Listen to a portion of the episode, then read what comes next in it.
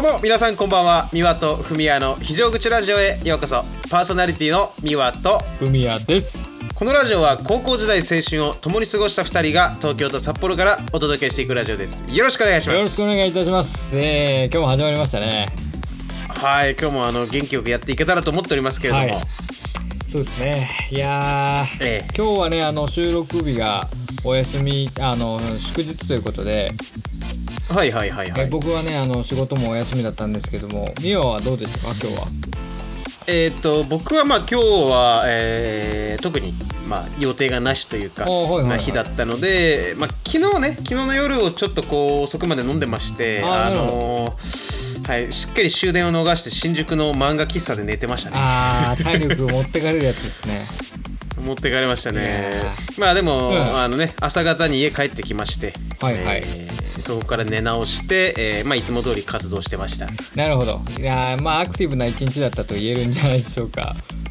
まあそうですね、うん。あのーまあ、体力がね、あのーまあ、これからどんどん多分まあ年齢を重ねるごとにね 減っていくと思うんで今のうちにまあ今まであんま僕遊んでこなかったんでちょっと今のうちにねなんかいくらか遊んでこうかなっていう気持ちはありますけそうですねどね。まだおじさんというにはちょっと早いですからね。まだ若者のうちに入ると思うんでですね。僕はまだ自分のこと中学生ぐらいだと思ってるんで。そうですね。そうありたいですけどね。いややっぱ若々しくいきたいですからね。いやそうなんだよ。いや。なんか北海道はね、あのゆ雪やばいそうじゃないですかまた。そうなんですよ。またねちょっと、まあ、北海道東北含めてまあちょっとその上っていうか北の方がねもう全体的に天気悪くて、ちょっとねあの除雪がようやく落ち着いてきたなっていう頃にまたドカッとね雪が降りまして。えでももうね、うん。だってあと1週間で 3, 3月になるのにねそうあのすごいね。なんか今年すごくないですか雪？いやーでもどうなんだろうな。多分こう全体的な降雪量は多分例年通りだと思ってるんだけどそれがなんかはい局所的に降ったっていうイメージですかねまあそっか。まあ毎年なんだかんだまあ降るっちゃ降るからね。そう。でも、あのー今週末ぐらいからもう6度とかそれぐらいになるらしくて暖かくなるらしくて。あじゃあまあ雪もだいぶ溶けていくって感じですそんかねな感じですかね。まあでも北海道だからねその雪降るの当たり前みたいな感じですけどやっぱりね、交通機関とかも麻痺しますしまあ道路状況も和やなんでもうね雪害っていうかもう災害ですよね。あれはもはや。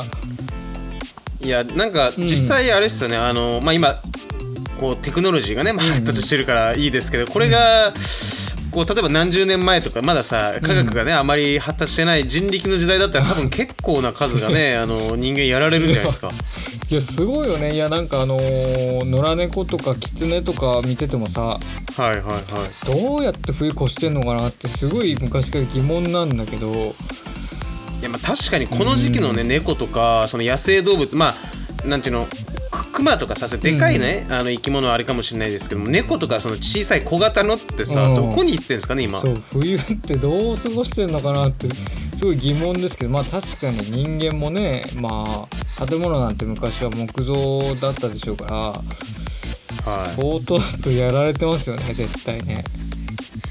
いやーだからねまあ人間がこう進化したことによってね、あのまあその雪がねドカッと降ったことでまあ死ぬみたいなねことは、うん。まああんまないとは思うんですけど、うん。でも下手下手したらねもう本当それぐらいな量が降ってると思うのでまあ気をつけていただきたいなと思いますけどね。そうですね。いやまあでもねもうあと少し頑張れば春が来ますからあーもう待ち遠しいですね、ワクワクしてますよ。なんかねあの東京のね天気予報というかその温度をね見てますと、えーまあ、ここね数日はなんか東京もちょっとねすごい冷え込んでたんですけあどあそうだったんだ。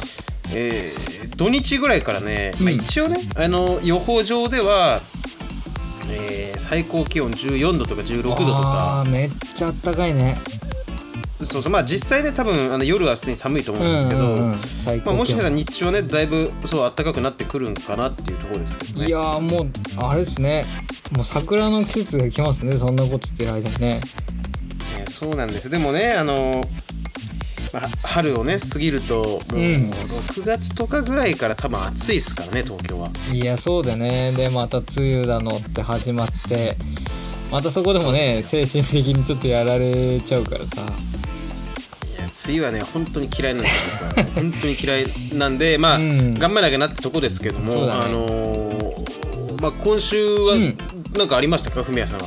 いやまあね僕の中では結構なビッグイベントなんですけどあのーはいはいはいもうほんと高校生ぶりとかですかねほんと恥ずかしい話なんですけどそれぐらいぶりにあの歯医者にですね行ってきましてああ行きました。ついにね、はいはい行ってはい。きましたよで親知らずはぶち抜きましたかどうしましたかいやあのねきっかけが何だかっていう何だったかっていうとあのーはいはいはい舌にねなんかすっげえバカ痛いもんができてはいはいはいはい。でまあねあのーやっぱり現代の人ってこうスマートフォンですぐ調べるじゃないですかうん。そしたらねあの本当舌がんってあの下のがんのえーはあまああるよね。そう初期症状の画像ともう本当に酷似してたというか似てて、はいはいはい。いやこれやべえぞと思ってあのまあ歯医者さんねそういう、えーお悩みの方来ることも多いでしょうからちょっと行ってみたんですよはいはいはい。そしたらねあまあただの多分口内炎だったと思うんですけどうん。まあそれはねあの塗り薬もらってあとはその歯がねこう尖ってた場所があったみたいでそこを削り落としてもらったんですよああなんかそれがあれですか？当たってとかってことだった多んですか？分そうあの寝てる時とかにあの噛んだりとかそこに擦れてうん。炎症が起きたみたいな感じだったんですよね多分ね。はいはいはい。でまあせっかく行くからにはと思ってあの問診票を書くところにうん。まあまあ下にこう出来物ができたっていうのとあと、うん。その親知らずの状況が気になるっていうのとはいはいはい。あと書きましたか？そうひあの歯列矯正あの歯並びの矯正っていくらぐらいするのかみたいなもうてんこ盛りの状態で、えー問診を出しまして。はいはいはい。でえーっとですね親知らずの状況なんですけど。うん。え抜いても抜かなくてもどっちでもいいよっていうことでした。ありがとうございました。えー、えー、じゃあ抜かないってことですか？そうっすね。なんか気になるようだったらまた来てくださいって言われたんでいやいやいやそれはねあのー本当に逃げだと思うし やっぱ男として僕はね情けないなって思っちゃいます。僕はねうん。あのーまあ、僕も多少の痛みがあったりとか、まあ、虫歯になりそうだなっていうのがあってい行きました。でも別にそれは歯医者の人に言言わせれば、うん。まあまあまあ、まあ、あの気になるんだったら抜いた方がいいですよっていうのは僕も同じこと言われたんですよ。でもね僕は抜きましたよ。違うのよ。あの あれね外から見てたらもし誰かがね外から見てたとしたら、はあのーはい。歯医者さんはもう多分抜きたくないんじゃねえかみたいな雰囲気だったんですよマジで。もうやりたくもねえよこんな口みたいな感じので雰囲気で。余計な仕事増やすなよってことだったんですかじゃあ。最初もうあのまあ親知らずのまあちょっとここ顔出てきてるぐらいでまあそんな感じですねって言われて。いやまあ、あのね虫歯になりやすいとかあとはなんか擦れる感じとか僕的にはあるんでまあどうなのかなと思ってるんですけどって言ったら「いやーまあ大丈夫じゃないですか」みたいなまた言われて。いやでもちょっとあの抜けるんだったら抜いておきたいなと思ってみたいなうんまあうん。気が向いたらっていう感じでなんか全然やる気なかったいやいやそれはあのーあーなんですかね歯医者さんがちょっとえ選び方が悪かった可能性もありますよそれは。いやーでもね結構評判のいい歯医者さんだったんで多分あの、はいはい。あの手術自体もすごい上手っていう話も聞いてますし。じゃあなんかあれなんですかね。こうプロにしてみたら、僕らが悩んでる親知らずなんてそんなもんガタガタ言うなよってレベルってことなんですかねじゃあ。そうそうそう。であのーまあちゃんとその歯磨きさえすればはいはい。まあ大丈夫っていうことでまあ僕の中ではもう抜かないだろうなっていう感じですね現状は いやーなんかあのー悔悔しいですよ僕は。いやでもねすごいこう安心しましたよ僕は。なんかすごい救われたというかなんか許されたというかなんかね心が軽くなりましたよね。まあなんですかねあのー多分、いうん。やでもだからあのー多分歯医者さんからしたらまあもう抜いた方がいいですよっていう状況になったらでも相当悪化してる時だと思うんですよね。まあそうだよね。残しといた方がいいだだからいいだろうね。次そうだから次フミヤさんが抜くって決断した時はもう多分ね手遅れで下手したらもう一歩遅かったら死ぬぞぐらいの タイミングだと思いますよ なる本当に。ほどねいやでもね、ん。本当に痛くなってからじゃやっぱ遅いですからね何事もねいやそうですよ。だってうん。なんだかんだねあの僕もね親知らずはやっぱうん。磨くのが大変だったんですよ。そうだよね。だからあれはねほっといてたら多分ね2年後ぐらいには下手したら死ぬ間際だった可能性あるんでねやっぱ今抜いといてよかったと思ってますよ。いやでも僕は抜かないですよ。このここのやっぱり 部分はねやっぱ曲げないですよ僕は。いやいやいやまあまあまあまあ、まああのまたね今後そのもしかしたら親知らず感になる可能性もねいやあるんでねそうだね。やっぱりあの本当に。いやでもうん 気をつけていただきたいですけど本当に。でまあ親知らずのね話はそこでまた落ち着いて、初めてねあとは、はいはいはい。えー歯石ああはいはいはいはい。あとはまあ、うん。僕タバコ吸うんでそのヤニ汚れみたいなはいはいはい。のが歯の歯の裏にこう沈着、えー着色してたんでうんまあなんか結構通わないと取れないのかなと思ったんですけどもはいはい、う一瞬でもう綺麗にしてもらってうん。歯石ももうバキバキに取ってもらってもうすげえ気持ちよかったです。ね痛かったですけど。ああでもよかったですね。なんかまあやっぱうん。たまにね、あのこう歯医者さん行ってなんかうん。整えるというかやってもらうのはねやっぱ大事だなっていや大事っ思いますよすね。いやでもなんかあのー思ったよりやっぱ痛いっすね歯医者のこうしあのー治療というか。あ痛かったですか、うんすげえなんかもうしみるというかなんか痛かったっすね、まあでも結果良かったんでね。そうですね、うん。なんかまああの僕も今ね虫歯治療中でなぜか多分こう歯医者さんがまあね前も話しましたけど、うん。混んでるからだと思うんですけど、うんうんうんまあ、銀歯ね1個その虫歯治して銀歯作るまでで約3か月ぐらいかかってるんですよ、ああもうなかなかっすね。一個。そうだからうん。僕ね、うん。そう29日にえっと銀歯をこうかぶせる脳があるんですけど、うん。だからそれをねだから治療始めたのいつだっけと思って考えたら大体3か月近く経ってるんですよその最終日まあでも確かにあのー親知らずの話で結構盛り上がったのってそれぐらい前になるか。そうそうなんか結構前で、まあ、長いこと最近歯医者行ってますけどもね。やっぱりまあ定期的に行くのはすごい大事だと思いましたよ。ああそうだね。いやでももしかしたらそこのねあの歯医者さんに勤められてる、まあ、若い綺麗なねあのー歯科衛生士の方とかがまあ美和に何回も会いたくてっていう可能性も全然ありますよね。まあその雰囲気も若干感じてるんでやっぱり 続けられてるなっていうのはありますよそうですよね。いやまあそれもねやっぱり大事ですからね。歯医者通う上ではね。いやすまあねまあ歯医者のね話はこんな感じっていうところで、えーなんかあ僕はね土日大阪行ってきましたよ、あーなんかあのインスタの方で拝見しましたけれども。はい。なんか良さそうな旅をされてましたね。いやいや全然ですよ本当にあの安旅だったんですけど、うんあのきつかったのがその大阪行く前日の金曜日も、うんえー、大体夜11時半くらいまでワインを結構飲んでましてああもうのんべえですね しっかりね。いやもうあのいや最近ね飲みに行く予定が結構多くてうんうん飲みに行ってまして、はいはい。で翌日のね飛行機が8時半発の飛行機だったんでああなかなか早いね。そうだから1時ぐらいに寝て朝5時に起きて空港行って大阪行ったんですよ。結構大変でしたよ。ああでもそっかでもこっちのその旅のスケール感と比べたらやっぱちょっと手軽に行ける感はやっぱあるのかまあ飛行機乗るってなったら大変だよな。まあそうでもね、あのえー本当はまあ新幹線でも行けるんですけど、うんうん。新幹線だと片道1万3000円ぐらいして結構高いんで、そうだね。えーそう飛行飛行機だったらまあ往復で大体1万ちょっとぐらいで今安く行けるんで。安いね。そうそれで行って、うん。で、まあ、ホテル取ってなんかいいもうご飯食べて、うんうんえーまあ、それも一応その旅用にねもう取っといてたお金があったのであのそれをまあ使ったんで。そうそうそう。あの、まあ、行きましたけど2日目は基本的にもうねずっとたこ焼き食ってましたよ。いやーいいね。そういえばたこ焼きねなんかあのー修学旅行の話でもしましたけどはい。しっかりしたたこ焼きちょっと食べてみたいですね僕も大阪の。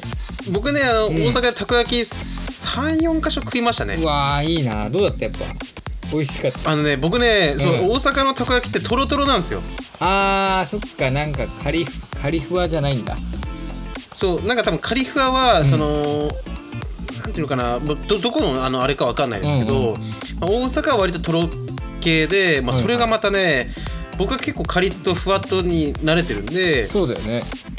あのなんかトロトロ系のがねすっごいうまく感じましああ なるほど。だしたっぷりみたいな感じなのかな。たそうそうそうそういう感じでしたね。いいね。ちょっと酒のあてに食いたいですねいやーだからねほんとそのたこ焼き粉もんとお酒を飲むっていうのがねすごい良かったですね。僕はあの、うん。その大阪1日目の夜もうん。粉もんとワイン飲んでましたから、もうそうだよね。結構なんかなんなんでも合う合っちゃうというかビールでもいけちゃうしハイボールでもいけちゃうしでもワインでもいけちゃうんだねいやだから僕ねでも思い返してみると本当数ヶ月前あさあね半年前とかさ、まあ、1年前とかってさあの、うん。お酒僕は全然飲まないですみたいな言ってたじゃないですか。そうだね言ってたよね。こうもね酒飲みにね瞬間でなるとは思ってなかったですね マジで。いや本当だね。なんか嬉しいけどねすごく。いやいやだからね次戻った時は文也さんとちょっとねしっかり飲みたいですけどね。っぽりやりたいっすねそうまあ、うん。ちょっとね冒頭の話も結構盛り上がってはいるんですけれども、はえーまあね今週のテーマもあの言っていただけたらなと思いますけれども、えー今週のテーマはですね、えー幼少期の遊び幼少期にハマっていた遊びでも大丈夫です。何でもいいんですけど、まあはい。子供の頃やってた遊びをちょっと話していこうかなと思いまして、はい、まあなんでねこれにしようかなと思ったかというとあのー今僕僕らっていうかまあ僕って結構もう冬嫌いじゃないですかやっぱ大人って。うん。でも子供の頃って冬めっちゃ好きだったなって思って。はいはいはい、まあなんか雪遊びとか無限にしてたしなんか子供の頃ってねなんかそういうもうまあどうだススマートフォンっていうか携帯持ってた人とかもいましたけど結構ナチュラルな遊びが多かったんで、そうね、うん。でもまあ今みたいにガンガンスマホを使うとかさ、うんうん。ガラケーもそうだけどってなな、まあ、正直なかったじゃないですかその子供の時ってほぼそうだね。あー小学生の時は本当ほぼ一部だったよね。そう、うん。でなんかね今思い返すとね、うん。なんかその当時のさ小学生のお小遣いなんて僕はね確か1ヶ月500円とかあったかなお小遣い確か、まあそれがね6年生とかだったらもうちょっと多かった気がするんですけど、うん。まあ、1000, 1000円とか1500円ぐらいもらってたのか分かんないですけど、うんうんでも今で考えたらさこれで何ができるんだっていう金額じゃないですか。500いやまあそうだよね。本当そうだよね。そうだって下手したらさあのハンバーガーのね、うん。なんかマックのセットとか1個買ったら終わりな金額じゃないですか。確かに。いやーだってねジュースだって1本15060円で買ったらもう10本も買えないですもんね。だからなんていうのかなこう今僕らがコンビニに行ってサクッちょっとさ、うん。ねつまみと飲み物とか買って5600円しますけど当時はそんなね、まあ、お金500円とかだったんですけど、全く困った記憶がないというかそんなお金とか使わないで遊んでたじゃないですか子供のい時って。やーそもそもね俺小学校の頃って財布持ち始めたの多分6年生とかそれぐらいだったかもしれないな。はいはい。あまあそうかもな。僕もなんかねあのーなんか親父と仲悪かったんですけど、はいはい。小学校5年だか6年ぐらいの時に1回だけそのテレビ塔に連れてってもらったことがあって、はいはいはい。その時になんかそのアイヌアイヌアイヌ柄のねアイヌの模様が入ったあの バリバリって開けるタイプの財布を買ってもらったことがあったんですよ。あーマジックテープはねやっぱ小学生みんな通る道ですからね。そうだあれがね僕の多分ね小学校のね財布デビュー時だったと思うんですけどワクワクするよね。でもなんか自分の財布っていうのがさすごいワクワクするっていうかさ。いやそうね。うん。いやでもなんか懐かしい。でも本当だから幼少期の遊びっていうとなんかフミヤさんはこれやってたあれやってたってなんかありますか？やっぱねまあちょっと冬の話になっちゃいますけど冬はね、まあとにかくその雪像作りみたいなのはまあとにかくやってましたよね、うん。あとはまあ鎌倉って定番ですけど鎌倉やったりなんか結構大規模なことまでやってたなって今思い返せばそんな記憶がありますね。あーじゃあね、まあ、雪遊びって感じですかね大きく見ると。そうだね。でまあ夏とかねあのーそれこそ雪の降ってない時期はまあもううん。ずっとあれだね、本当に木登りとかしてましたね。公園の木に登ったりとかいやまあでも子供の時ってそうだよね、うん。いやようやってたなって思いますけどマジででもそんなことばっかりしてたかな。えーだから当時は本当体使って遊ぶとか、うんうんうんでまあなんかその共通ねみんなその当時流行ってたなんかおもちゃとかさ、例えばなんだろうな、まあ、ゲームボーイとか、うんうん。えーなんかまあ例えばヨーヨーとかさそうだね。なんかそういうのまあねこうなんていうのかなたた例えば誕生日とかでね、親に買ってもらってそれをまあ一つのこうなんていうのツールみたいにしてみんなで遊んだりとかっていうのがあったんで。そうだね。なんかお金を使ってどっか行くとかじゃなくてその手元のおもちゃでねみんなで遊んだりとか、うん。うん体使って遊んだりとか、まあ、スポーツしたりとか、まあ、そういうのがね多かったですねやっぱり。そうだよね。しかもさ友達とこう遊ぶ時なんてさ、まあうん、僕の場合は、えー目の前にね実家の目の前に公園がああるんですけど、はいはい。まあなんか夏休みとかは朝8時ぐらいになると自然とそのいつも遊ぶメンバーがゾロゾロとか集まってくるんですよ。うんうんうん。で特に約束もしてないんだけど8時ぐらいになるとまあ56人集まってきてはいはい。でまあなんかそれこそねあのーゲームボーイアドバンスあれはうん。液晶にバックライトがないんであの日陰に行ってみんなでやったりとか。ああそうね。懐かしいね。とかまあ遊戯王をねなんか公園のテーブルに避けて石でこう風で飛ばないように押さえたりとかもしてましたし。いやーそうですね。だからあのね。なんか子供の時はやっぱり、あのまあお金を使わずになんか遊ぶっていうことが自然にできてて。そうだね。いやだからすごいなって。あいやそう思いますよ。だからねたまに思い返すんですよ。子供の時あんなに退屈しなかったのに、ーうんでもお金なんてほぼ使ってないなみたいなやっぱ思って。そうだよね。今はもう逆あ逆というかお金ないと暇だもんね。そうだからやっぱり、なんかまあ飲みに行くとかなんか食べるにしてもね、最低限やっぱお金はね必要だったりするんで。そうだね。いやー。まあ。でも楽しかったよな。なんか本当に何も考えずにというか。そうっすね、うん。いい時代でいしたよやーなんか僕はね、あのなんか結構帰り道に、はいはい。あの普段通らない道とか、うん。なんか細道から帰ったりとか、うんうん。そういう探検的なことがすごい好きだったりとか、はいはい。そう。あとは結構一人でね家で遊んだりすることも多くて、うんうん。あのまあちょっとおばさんからね譲ってもらったレトロゲームとかがこう家にあったりしたのあでーエイブとかねそうそうそうそういう謎ゲーをね 永遠とやってたりとか、はいはいはいはい。まあ、あったりしましたね。あとはまあ前もねなんかラジオで言った記憶ありますけど、寂しいのがねこう学校とかでさ放課後、今日はどこどこ公園で遊ぼうぜみたいな空気になるじゃないですか。ああまあそうだね。そうでまあそういう約束で当時連絡ツールなんてないから、はいはいはい。あーじゃあみんな原っぱ公園で放課後野球ねみたいな空気になって、でまあ帰るじゃないですか。そうねそして実際行ってみたら誰もいないとかさ。結構なんかその僕が騙されたそう騙されたとかそういうことじゃなくてなんか多分、その僕がパッて帰ったけどその後にやっぱ別の場所でって変更があったと思うんでなすよ。るほどね。とかでまあわかんないですけど僕がもしかしたら騙されてただけかもしれないですけどね。巻 かれた可能性もあるわけだね。そうそうそういやでも,、いやでも、まあそういうのがねまああったりしまししたけど、いやーあと何やったかね。でも本当にあのまあ全国共通でやったのは多分軽泥とか泥系とかさ。ああったね。ねなんかあとはご当地の呼び方が結構あると思うんですけどうちの近くであの、忍びっていう、まあ、かくれんぼみたいなやつも結構流行ってておお初めて聞いたわ。忍び。そう忍びっていうのがね なんでなんですかね、はいはいはい。あのーなんだかくれんぼなんだけど関係りの要素が入ってるみたいな。ああなるほど。そうそうそう。そんなのもやってましたね。あだったかな。なんだっけな。ー違う地域だったらねなんか違う名前だったんだよね、ポコペンだったかえななんかかくあポコペン。あそうポコペン。あの 待って待って。あ懐かしいやってた。あのねえー確か僕らの地域では、うん。えっ、とまあ鬼みたいのが、うん。あの電柱とかに腕こうグッてやって、うん。目隠しして、うん。その間みんな隠れるじゃん。そうだね。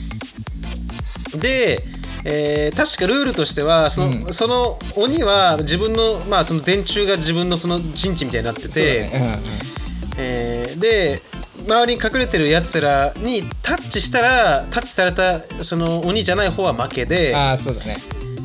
で鬼が探しに行ってる間とかにその敵陣地の電柱に触れることができたら触れられた人は勝ちみたいな。ああそうそうそうそうそう。なんかだから1対何人みたいなさ。1対3とうん。かそういう感じの、えールールでなんか鬼が全員を見つけたら勝ちだしそのにそうそうそう。逃げる側は1人でもやればみんなの勝ちになるみたいな感じで。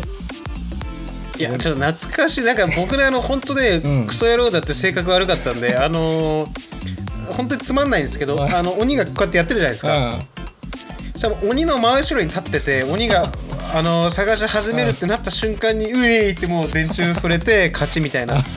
相当なクソゲーになりますねそれは。それいや今思うと何が、あその戦法の何が楽しかったのかちょっと僕もう分かんないですけどね。いやでもまあ絶対いあいつやべえって思われてただろうねその当時。あいつやべえな。それは公園にも来ないっすよみんな。いやまあさすがに嫌われてたんですねやっぱり僕は。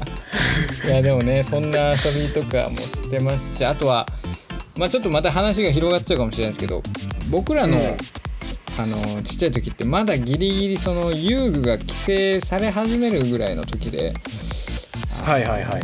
何でもね割と危険な遊具が公園にあったじゃないですか。うん。あの円形のジャングルジムみたいなやつがめちゃめちゃ回るみたいな超危険ななんかやつとかさ。あったあった。あれあのー普通にグッ掴んでるけど 振りほどかれるというかさ下手したら吹き飛ばされるやつね。そうあれも今考えたら絶対危ねえだろうと思うけどまあ楽しかったよね実際。いや楽しかった、うん。でもなんかああいうので怪我をするっていうのも、うんあのーまあなんで一つの経験っていうまあかさ、加減を知る管理能力をね。うんそうだね。大事だなと思いますけどねねでも本当に今なんかさ規制されまくって公園なんてもうシーソーとかもないじゃん下手したら。そうね。だから本当に安全なものしかないんで。あの鉄棒とブランコしかないとか結構ザラじゃないですか？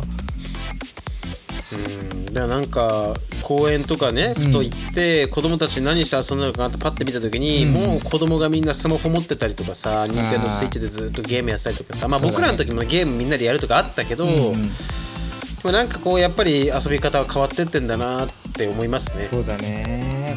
まあ w i f i とかっていうのも小学生の時なんてなかっあったんだろうけど全然浸透してなかったしさ、いやしてなかったね。うん。だからそのフリー w i f i とかさすげえ神スポットだったなってのも今思い出したしなんか、まあ、全然変わりますよね時代がね。いや変わりますよ。やっぱりあのまあ僕らも大人になったしね、うん。あのそれは文化も変わるし遊び方も変わるし、うなんかでも多分いわゆるホビー的なね、うん。あのおもちゃとか、まあ、まだあるんだと思うんですけど、はいはいはい。なんかね時代も変わっていくなっていうか遊び方も変わるしね多分今なんて僕らの時なかったけど小学生とかだって TikTok とかやってると思うしあーまあそうだね。なって感じしますね。でもあの僕らがそのちっちゃい時に僕らっていうか僕はちっちゃい時に TikTok とかあったら絶対黒歴史を残してたと思うんでよかったなと思いますけどね。ええそう僕ら多分完全に黒歴史量産マシンだったと思うん そうそうそうでよかったですよ。ね危なかったなと思いますけど。まあでもここからさらにね20年とか経った時にはもうあの家から出ずに VR で公園で遊ぶとかもありえるかもしれないですからね。ああ全然あるかもしれないですねうん。普通にね。ちょっと友達とねあのそう。直接じゃなくてさ。もうなんかバーチャルの世界で遊ぶっていうねこの前もこんな話したけどそれが当たり前になりそうなったらね学校にね学校に行くってこともなくなっちゃいそうだよね。確かに。もういそうだよね。学校に行かなくてもそうそう。だから授業バーチャルで、うん。そう学校行ってって感じで。だからまあいろんなねあのー遊び、まあ、僕もね幼少期の時の遊びちょっとねあのいろいろあったんですけど、うん。まああのちょっとね、えーまあ、時間も時間というところでまたね今度そのなんか小学生の時の遊びとか例えば中学生の時の遊びとか,、なんかその分けてまた話したら面白いかなとそうだね思うんですよね。今回は結構あのー広い感じでざっくり話したしまあほとんどちょっと僕喋っちゃったんであれなんでまた改めて、ね、いえいえこの機会を作りましょうか。はい、いやーちょっとね、まあ、懐かしい気持ちになれたなっていうところで、というところで、えーなんかね僕は今すごいあの今日土曜日というか土日の感じがすごくあって明日また仕事かと思ってちょっとげんなりしてるんですけど。いやでもねだから明日、明後日頑張ればまた土日は休みじゃないですか。そうですね。だからちょっとそこ頑張ろうかなっていう感じですね。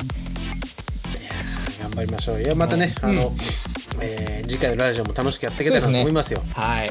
いやーまあまたちょっと次回のテーマはまたお時間いただいて、えー次回発表、はい。次回発表というか、まあ、次回もう当日喋る感じにしますのでまた。そうですね。なんかまたエモい、エモい感じのなんかラジオそうだね。ネタにしたいですね。そうだね。なんかこう懐かしみをこう感じられるようなそんな。